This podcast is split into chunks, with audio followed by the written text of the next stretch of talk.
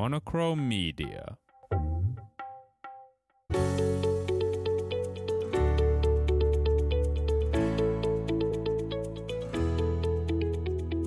Moikka, täällä on Maria.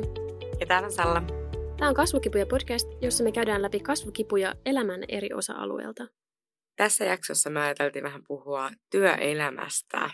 Haluatko Maria aloittaa vähän kertomalla vaikka sun työhistoriaa? Joo, suoraan. Kevyesti. Let's talk about it. Mitä sä oot tehnyt sun elämässä aikana? Joo, voin kertoa. Eli tosiaan nyt mä oon media-alan yrittäjä, mutta ennen mä oon töissä muun muassa sossussa ja siivoojana, että mulla on aika laajalla skaalalla kaikkea. Että tosiaan lukion jälkeen, kun mä valmistuin ylioppilaaksi, niin mä olin semmoinen 7 vuotta työelämässä ennen kuin mä sitten menin jatkokouluttautumaan. Että semmoinen muutama välivuosi siinä sitten. No joo. Mitä sä oot sossussa tehnyt? Mulla heti heräsi kiinnostus. Siis mä olin siellä toimistotyöntekijänä ja mä olin se, joka laittoi niitä päätöksiä niin kuin toteen.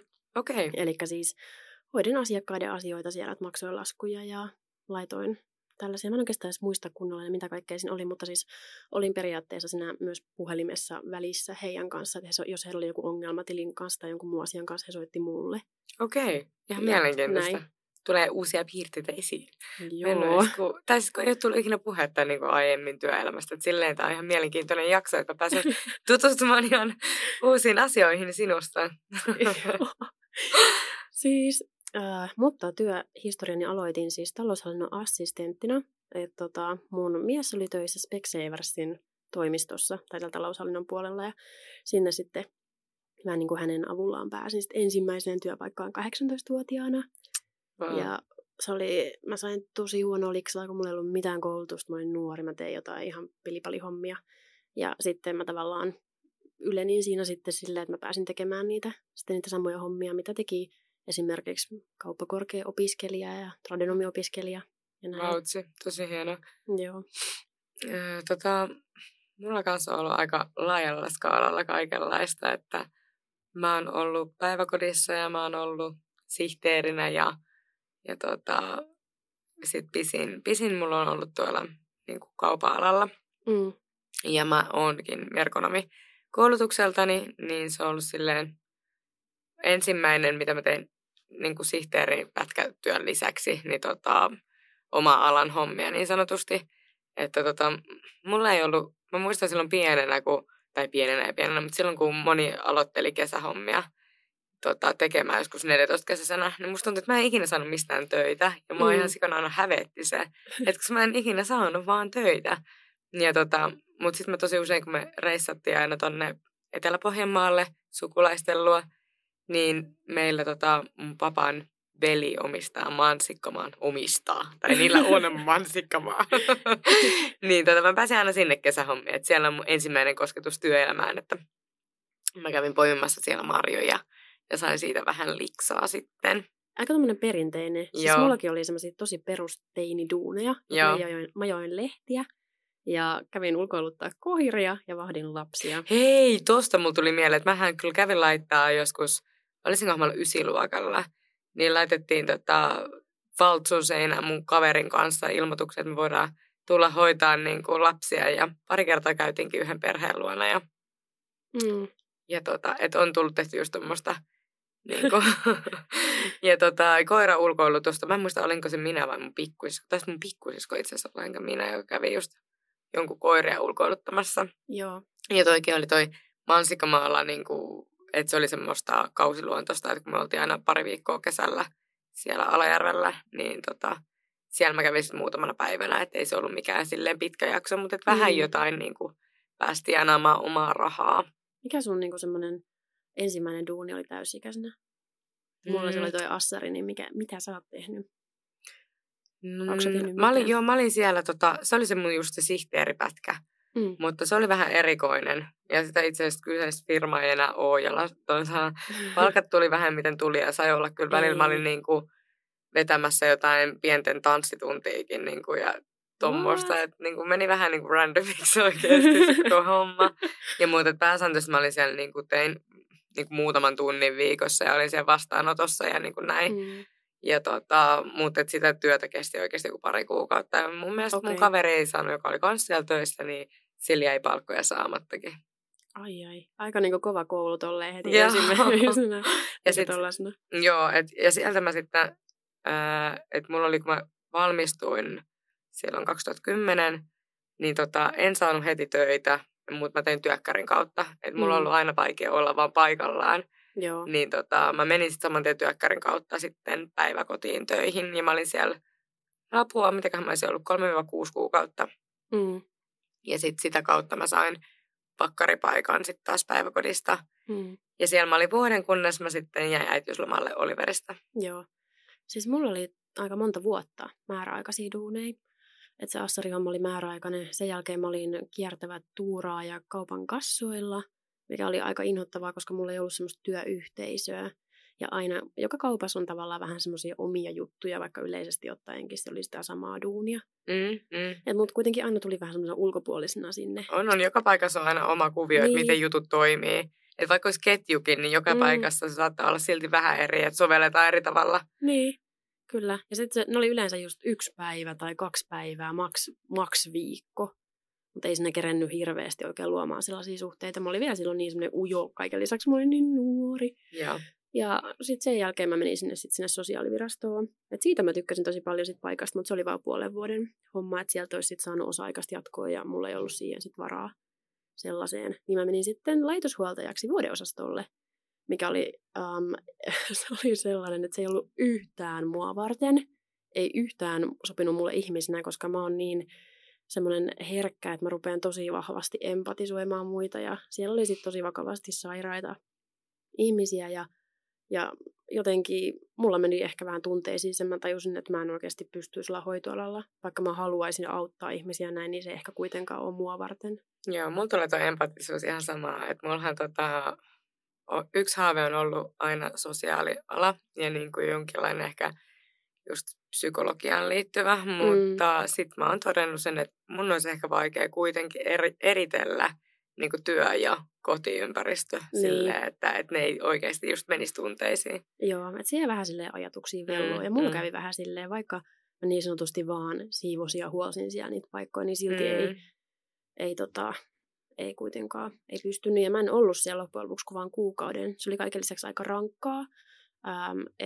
Siis meillä oli ihan älyttömän tiukka aikataulu siellä. Et piti kerätä tehdä koko se vuodeosasto, se koko kerros ja aamupalat ja kaikki välipalat ja päivälliset tällaiset asiat, niin ne piti tehdä liian lyhyessä ajassa. Joo, siis mulla on mun pojan eskarikaverin äiti myös laitoshuoltaja ja hän on kertonut noita tarinoita ja mä oon ihan silleen, että eihän tuossa loppuu tunnit kesken vuorokaudesta, että aivan älytöntä, että mitkä paineet ja niin kuin miten paljon duunia pienessä ajassa pitää saada aikaa ja miten kiittämätöntäkin se homma kuitenkin loppupeleissä on. On ja siis tosi surkea palkka ja siis mullakin oli se, että kun mä oon niin silleen, mä haluan tehdä hyvin, että ihan sama missä duunissa mä oon, mä haluan tehdä sen mun homman hyvin. Niin ei se käynyt, että mä nyt vähän ruiskasen tonne pesuainetta ja hutasen ja menen seuraavaan vessaan, vaan että se on oikeasti pestävä kunnolla. Siellä on sairaita ihmisiä. Se tilan täytyy olla siisti. Kyllä. Ihan oikeasti. Niin se oli semmoista, että puoli juoksua sitten meni siellä huoneesta seuraavaa. Ja kun mäkin olen semmoinen, että mä haluan oikeasti pystyä juttelemaan niiden potilaiden kanssa, jos ne juttelee mulle. Kyllä. Että ei silleen, että sori mulle aikaa, morjens. Mä oon täällä laittamassa paikat kuntoon, moikka. Sä oot, mä oon vaan töistä täällä. Mulle maksat tästä. No, ei niinku. Ei olisi pystynyt. Joo, mulla on vähän samaa kuin siis ihan eri ala, mutta tuolla myyjähommissakin välillä on näitä, että meillä tulee selvästi sinne asiakkaita välillä, joka haluaa tulla juttelemaan, vähän vanhempia. Niin jos on hiljasta, niin kyllä mä jään niiden kanssa puhumaan, niin. Että huomaa, että se on niille ihan hirveän tärkeää, että mulla ei olisi myös sydäntä siihen, että mä olisin vaan silleen, kiitti moi. No kun sekin voi olla se ainoa ihmiskontakti sen päivän aikana. Just se. Ja kyllä mä siis sain siellä just tosi paljon hyvää palautetta, mutta ei mulla riittänyt sitten jotenkin siinä se. Tuntuu, että et ei tässä ole mitään järkeä, kun pystyy tehdä muutakin. Joo.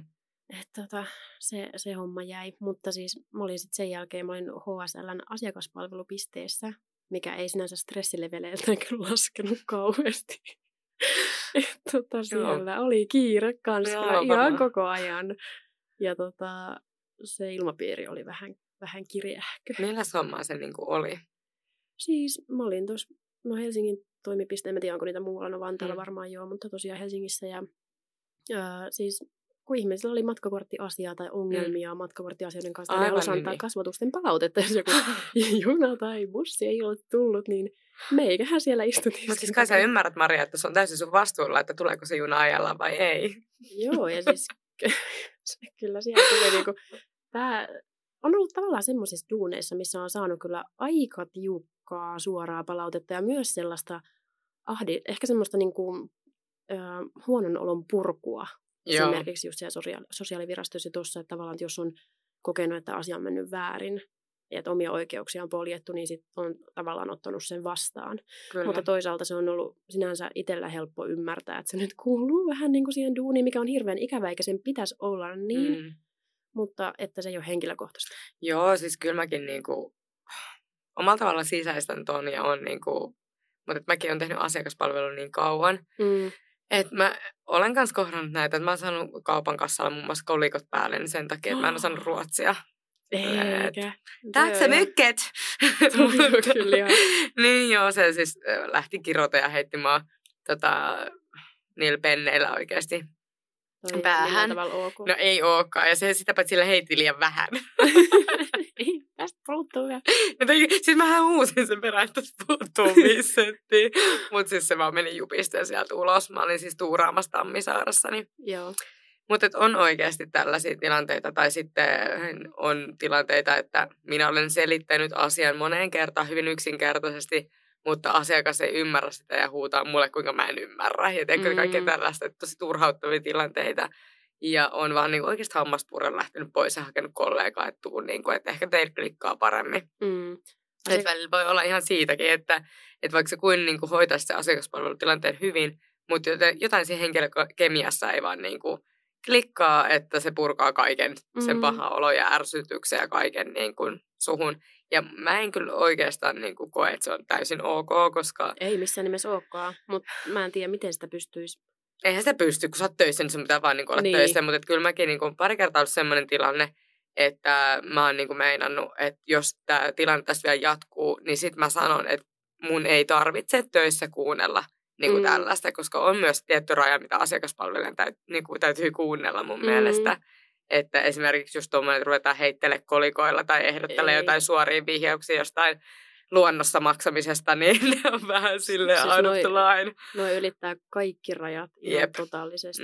Ja mun mielestä tällaisissa tilanteissa pitäisi asiakaspalvelijan pystyä sanomaan, että hei, tämä ei liity nyt yhtään tähän tilanteeseen, tämä ei ole ok. Kyllä, just näin. Että jos et pysty rauhoittumaan tai hoitaa tätä tilannetta jotenkin. Tai jos me ei pystytä keskustelemaan nyt tästä itse asiasta, niin ei tämä etene mihinkään. Joo, että mun mielestä just on tietty raja, mitä kaikki asiakaspalvelijan kanssa täytyy niin kuin joutua kuunnella.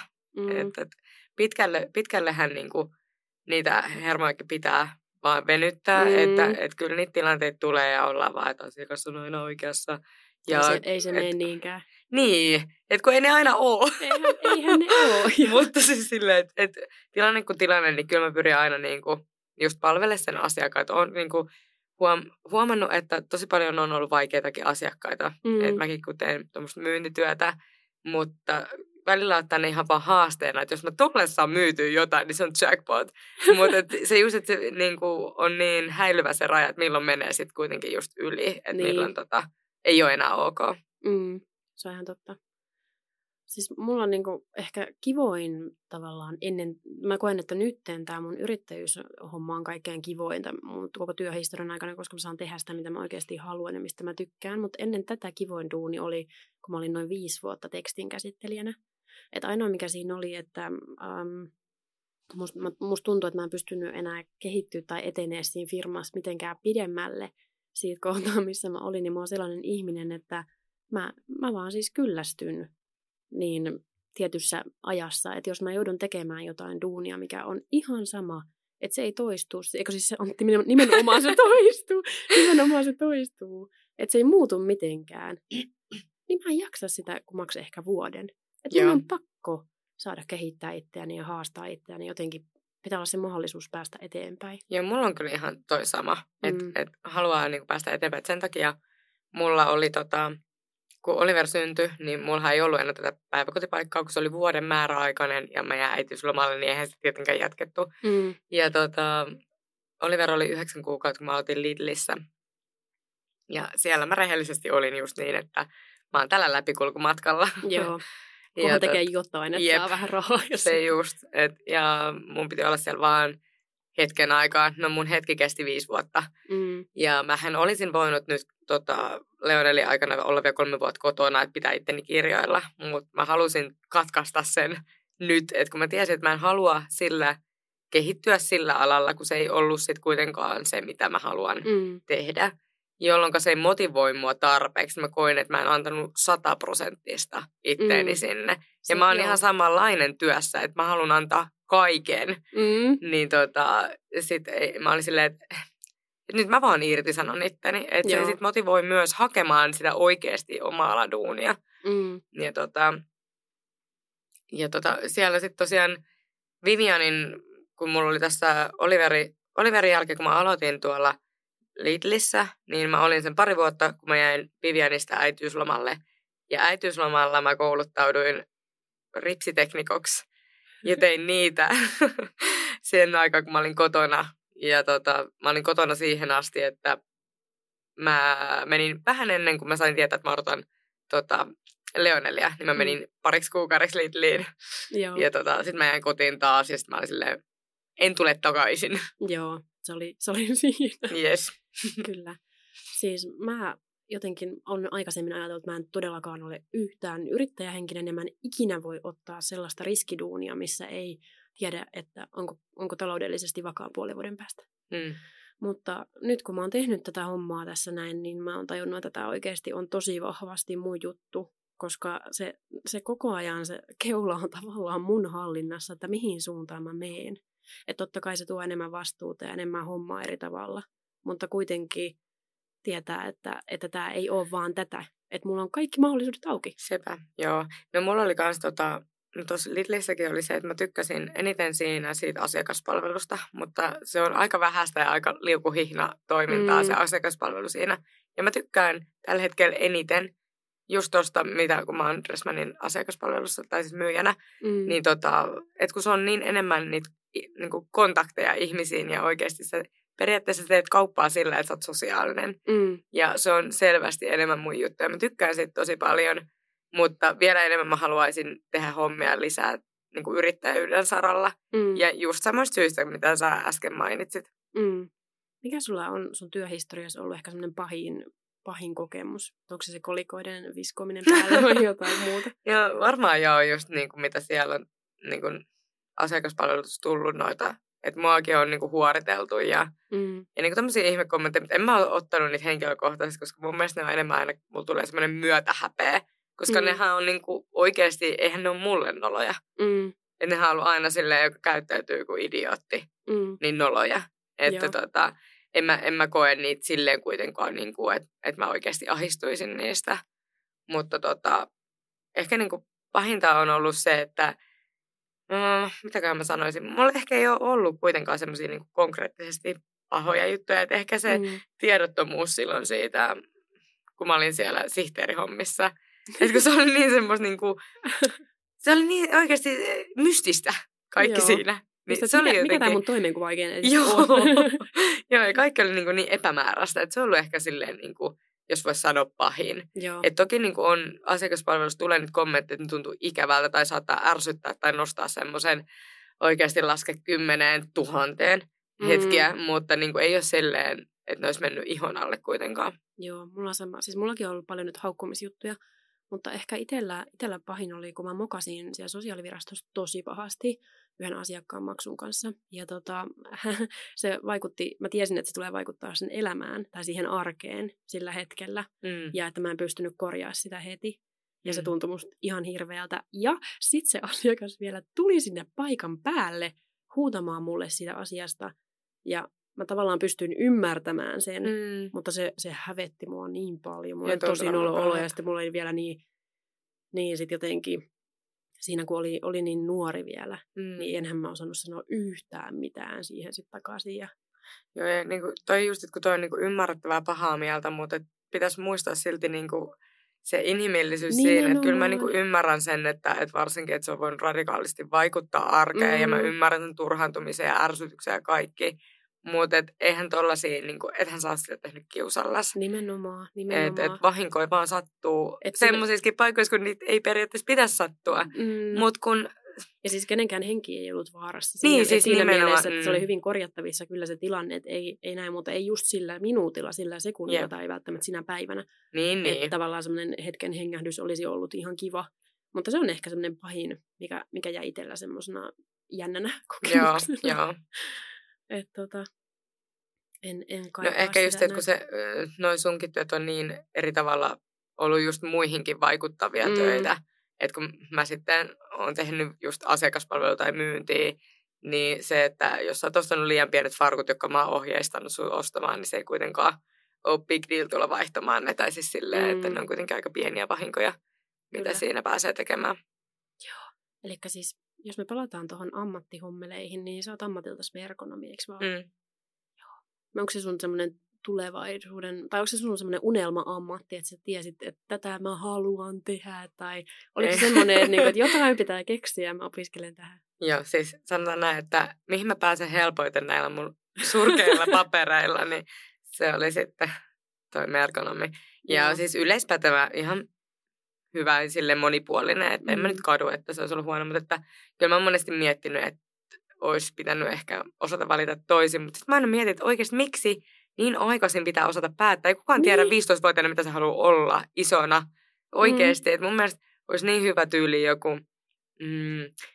vaikka että olisi pakko mennä lukioon ja sen jälkeen miettiä, mitä teet tyyliin. Siis mähän menin lukioon sen takia, kun mä en tiennyt, mitä mä haluan tehdä.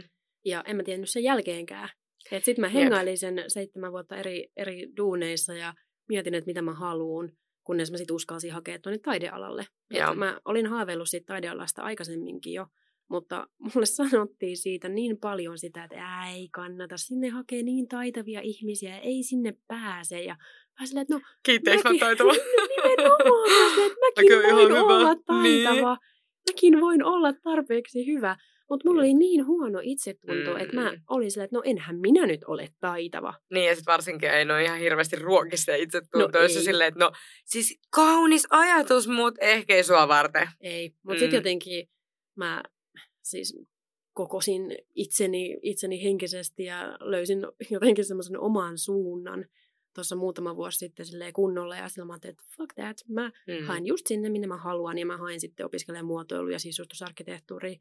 Ja mä pääsin ekalla sisään. Niin. Että vähän niin kuin, että kyllä se kannatti vaan mennä sinne, mikä tuntuu oikealta ja mistä tuntuu, että tämä osaan, tätä mä haluun. Joo, siis no mulla oli se lukio niin kuin silloin ehdoton ei. Koska mä koin, että mä en vaan oikeasti pärjää lukiossa. Että kun mulla se lukeminen itsessään on niin vaikeeta.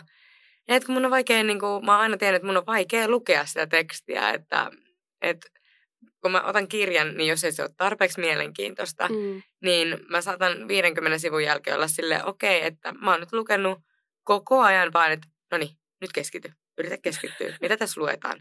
Keskity, mitä tässä lukee. Ja mä en tiedä yhtä, mitä mä oon lukenut. Joo. Et mä oon keskittynyt vaan siihen keskittymiseen.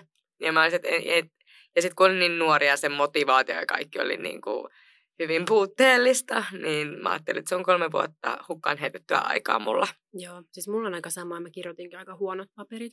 Että mä tykkään lukea kirjoja, jotka kiinnostaa mua, mutta mä en ole opiskelijalukija. Jep, siis sellainen, joka opiskelee lukemalla, että mun täytyy saada tehdä.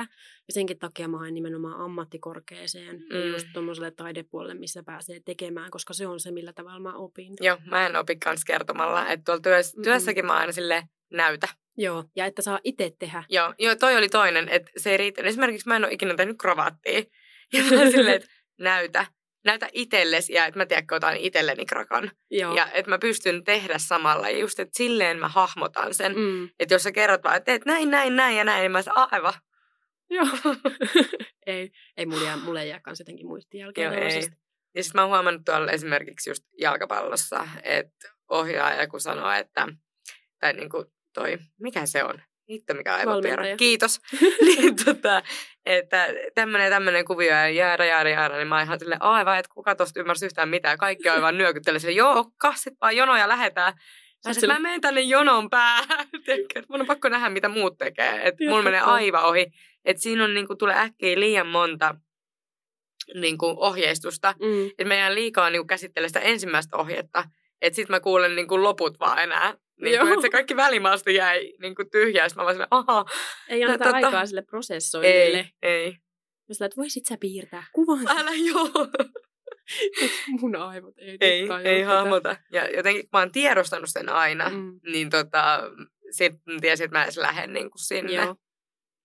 Sitten mulla on toi sama varsinkin sellaisissa asioissa, mitkä ei kiinnosta mua yhtään, niin en mä, niin kuin, mä jotenkin jaksa ymmärtää sitä. Ja totta kai jos mä oon oikeasti virkeä ja hyvin syönyt ja näin, niin totta kai silloin, mutta siis jos ei ole semmoista motivaatiota. Joo, siis motivaatio. Joo, mulla on kans. Pitää olla aina joku porkkana. Siis mähän olen opiskelija tälläkin hetkellä. Mulla on just välivuosi menossa tuolta muotoilun opinnoista. Ja mulla on oikeastaan, nyt kun olen tätä tehnyt tätä omaa yritystoimintaa, niin ehkä muotoutunut vähän semmoinen fiilis voi olla, että kun valmistun, niin en tee sisustusarkkitehdin töitä. Se ei tunnu musta nyt tällä hetkellä niin mielekkäältä kuin esimerkiksi tämä tai sitten ne muotoilun hommat muulla tai oikeastaan niin kuin sillä kentällä ylipäätään, että haluan tällä hetkellä eniten ehkä sen muotoilijan ammatin itselleni. Että se motivoi mua tällä hetkellä niistä kahdesta eniten. Joo. No siis mulla itse asiassa, niin tosta piti sanoa, että kun kysyit, että onko se merkonomi ollut mun unelma-ammatti, niin no ei. Että toki mä tykkään just myyntityöstä, markkinoinnista ja ne kiinnostaa mua ja niistä mä haluan kehittyä ja oppia lisää. Mutta sit mä haluan just myös tehdä luovaa työtä ja just tehdä erilaista visuaalista työtä ja niin kuin, et just kaikki, mikä siihen luovuuteen liittyy, pääsee itse niin kuin miettiä ja toteuttaa itseään. Ja se, että no, tässä yrittäjyydessä niitä pystyy yhdistämään, niin sen takia niin kuin, se on ollut tosi jees. Mutta en mä niin kuin näe itteeni just vaikka... No toi myyntityö on semmoinen, että kyllä mä siinä voisin vielä niin kuin nähdä itteni vaatetusalan myyntityössä etenevänkin. Mutta mä en tiedä, riittäisikö se mulle ikinä. Niin, se on ihan totta. Mitä sä oot oppinut muuten? Oot sä oppinut jotain työelämästä tai sun työhistorian aikana? Mitä sä oot ajatellut aikaisemmin eri tavalla? Mitä sä nyt näet toisella tavalla? No mä oon ollut aina aika tunnollinen ja mulla on ollut korkea niin kuin moraali töiden suhteen. Mutta ehkä just se, että kun on oppinut hyväksyä sen, että ei aina hokaa kaikkea niin kuin, ns. Niin kuin itsestäänselvyyksiä ja semmoisia niin kuin heti. Mä oon myöntänyt heti, että mun on vaikea niin kuin hahmottaa vaikka, jolloinka mulla ei ole tullut semmoinen olo, että mä en niinku osaa ja mä en ymmärrä ja mä oon vaan tyhmä ja turha täällä töissä. Jolloin mä hyvin äkkiä saatan ollakin, koska mä en uskalla yrittää mitään, kun mä pelkään liikaa, että mä oon tajunnut sen väärin tai mä en ole tajunnut sitä ollenkaan. Että sit mä oon oppinut just tuomaan ne niinku, omat niinku, heikkoudet luomaan myös niinku, vahvuudeksi ja silleen, että mä varmasti tiedostan, mitä pitää tehdä, niin mä otan sen heti alkuun selville.